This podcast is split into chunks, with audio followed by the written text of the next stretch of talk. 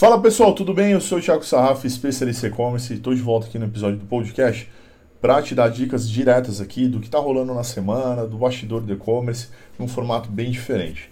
E nesse episódio aqui a gente vai falar sobre um assunto que não é muito bacana, mas faz sentido pela época do ano, para a gente pensar um pouquinho e dar aquela filosofada que é tão legal. Que é o seguinte: não bati a meta. E agora? Cara, não bati a meta. E agora? O que eu vou fazer? Primeiro, vamos entender aonde a gente errou.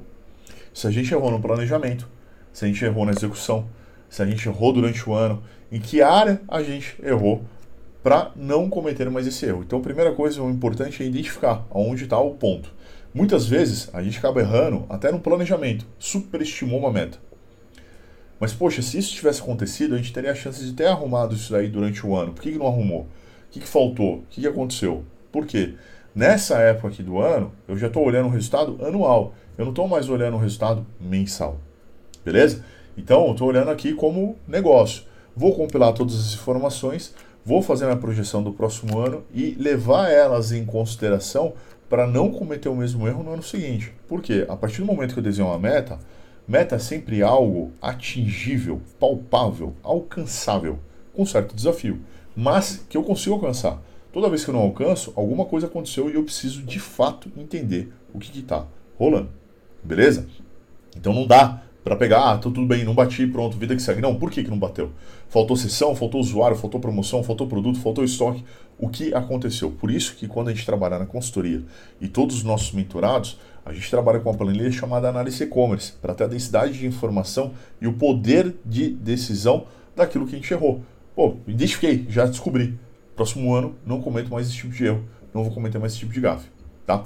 Porque se eu estabelecer a meta, eu estabeleci junto um plano de ação que dê condições a chegar nessa meta. E eu deveria ter revisto isso mês a mês, ano a ano. Não tem problema eu reduzir uma meta. A partir do momento que eu entendo que a perspectiva mudou, eu vou redesenhar o plano, vou ajustar e vou seguir aqueles indicadores para justamente bater aquela meta. Beleza? E devo estabelecer uma nova meta?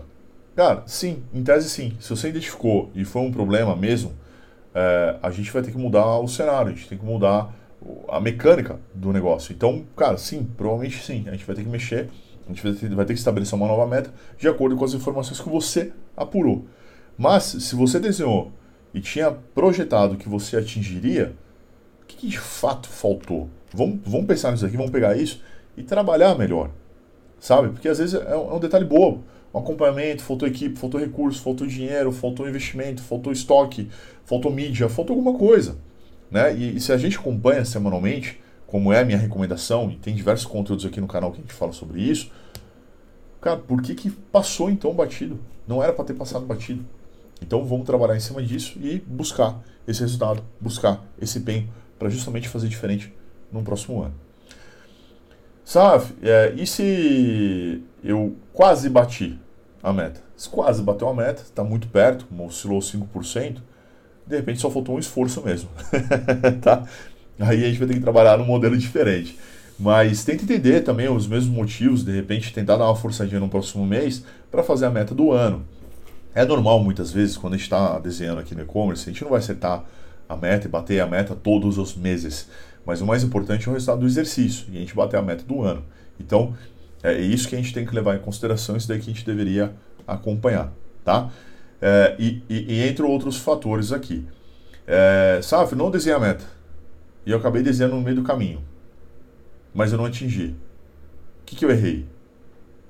Olha, desenhou no meio do caminho até ok, mas errou já não tendo feito o plano antes. E aí você deve ter tido metade do tempo para poder fazer tudo isso.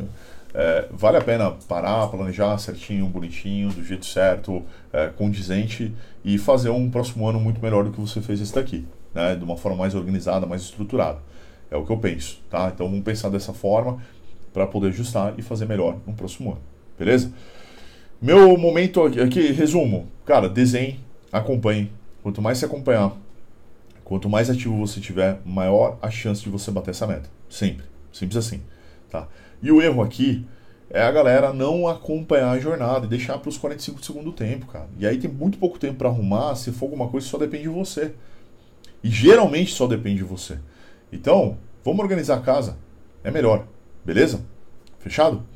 E é isso, pessoal. Isso daqui é mais um episódio do podcast, direto, reto, com dicas aqui, assuntos da semana. Espero que vocês tenham gostado.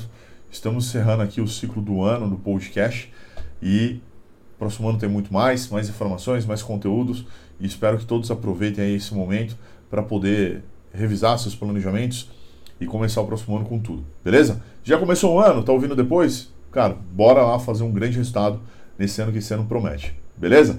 Espero que tenham gostado. Sexta-feira, episódio no podcast, todas as plataformas YouTube e os, as plataformas de distribuição de áudio. Um abraço e até mais.